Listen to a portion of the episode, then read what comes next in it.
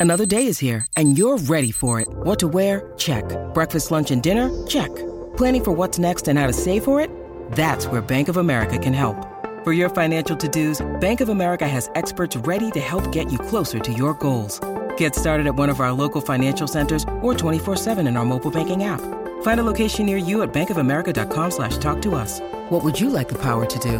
Mobile banking requires downloading the app and is only available for select devices. Message and data rates may apply. Bank of America and a member FDIC.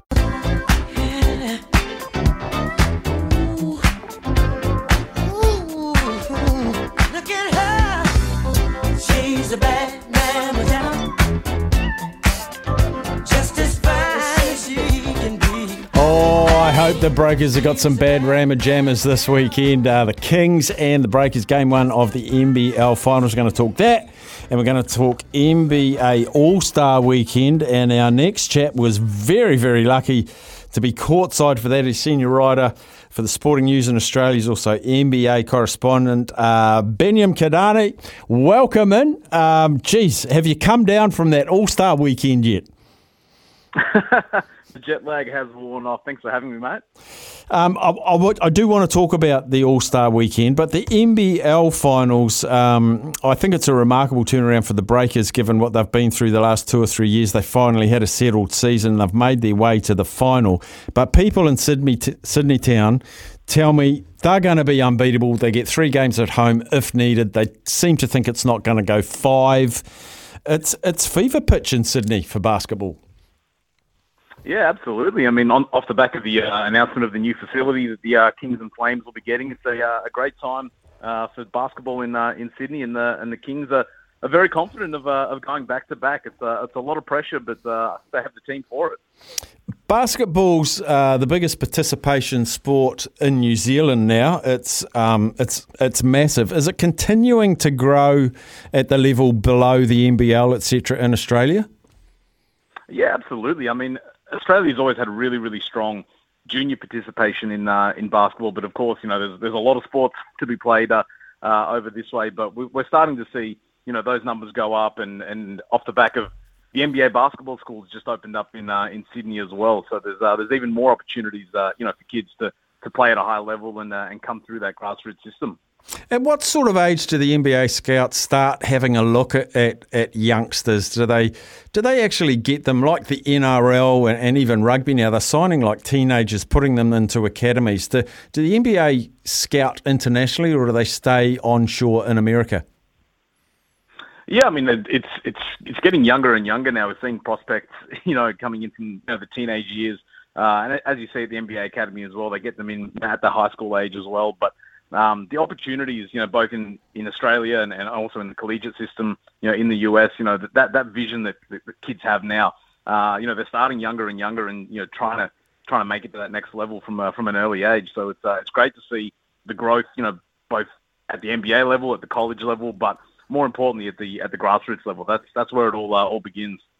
Now, I do want to ask you about All Star Weekend. You're so lucky to have gone along to that. Uh, before we talk about what happens on the court, what is the pageantry and maybe the um, the interactions and, and the entertainment for the fan away from the court? Is there a lot of hype around the venue?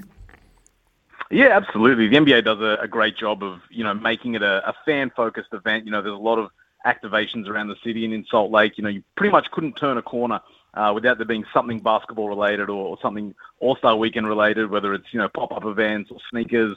Um, yeah, it was a, it was it was a great kind of celebration of, uh, of basketball, which is essentially what All Star Weekend is. It's a celebration of the game. You're bringing the league's best players together. You know, you've got the legends that come into town uh, as well. So it's uh, it's really just a three day festival celebrating, I guess, what uh, what we all love about the game. Yeah, and I've I've always enjoyed uh, the All Star Weekend. Not so much for the All Star game because there's no defense, and I, and I love defense and basketball. But I don't know why I've always loved the three point shootout. I just love that. Absolutely, I'm I'm with you on that one. It's it's it's an interesting one because it's not just shooting three pointers; it's shooting three pointers off a rack. You're out there by yourself. Everyone's watching just you uh, on this court shoot. So the pressure really does go up, uh, you know, tenfold in the uh, in the three point contest because you do see a lot of guys that you know are good, you know, to great shooters. Once they get out there on that island with uh, with all the cameras out there, it's a it's a different ball game. But uh, Damian Lillard kind of showed us, you know, he's uh, you know, he's immune to pressure.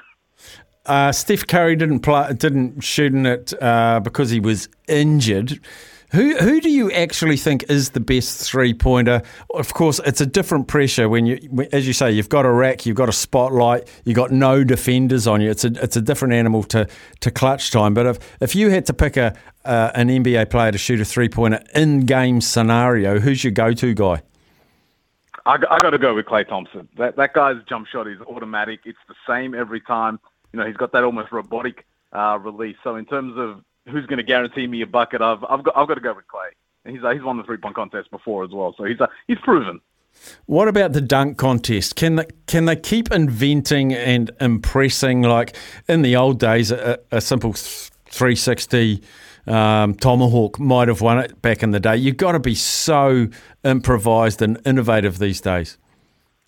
Well, that's it. We've, we've, we've kind of seen everything, right? Like we've seen Vince Carter do his thing, we've seen Michael Jordan do his thing, and now it's you know how, how can you surprise uh, the judges? How can you surprise the fans? And uh, you know the last couple of seasons, the dunk contest has kind of taken a back seat to the three point contest, but that was not the case this year. Mac McClung, you know, coming out of the G League and, and putting on the show that he did, you know, no missed dunks, all clean, and you know things that we hadn't seen, and, and the arena uh, was electric during that uh, that dunk contest because you, you couldn't take your eyes off uh, any of these guys because they were they were all. I mean, Trey Murphy uh, from the Pelicans as well. He he put up a really uh, really solid fight, but there's not much you can do when uh, when Mac McClung's hitting you with a 540 reverse. That's uh, you know something we uh you know we haven't really seen at that execution level uh you know for for a while.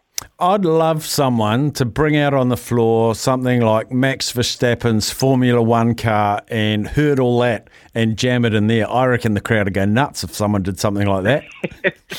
we need that Drive for Survive NBA uh, NBA crossover. we sure do. Hey, uh, it's been great talking to Ben. You're very, very jealous that you got to go to an All Star weekend live and in person, uh, and it sounds like you really enjoyed it. No, no, it was, it was a great time. It's great, uh, great, great celebration, as I said, of uh, of the game, and uh, to see these events. You know, growing up, the All Star Game was you know one of the coolest things you could you could possibly watch. And I, I know the game's kind of you know not the same intensity that it uh, that it has been, but you're still getting the best players in the league out there for the uh, the, the, world's best pickup game. Oh, and finally, your your choice: Sydney or can New Zealand Breakers cause an upset? What what percentage chance do you give the Breakers to to put up another flag in their gym back here in Auckland?